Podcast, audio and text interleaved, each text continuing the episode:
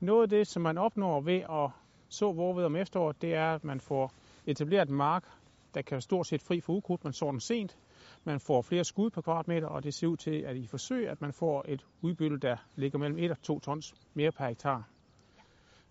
Vorved er normalt kendetegn ved at være en ret åben afgrøde.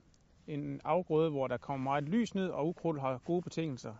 En vorved, der er sået i efteråret, har en større buskning og dermed en større konkurrenceevne over for ukrudt. Ydermere så har vi haft det problem i de senere år, en noget, der hedder en bygflue.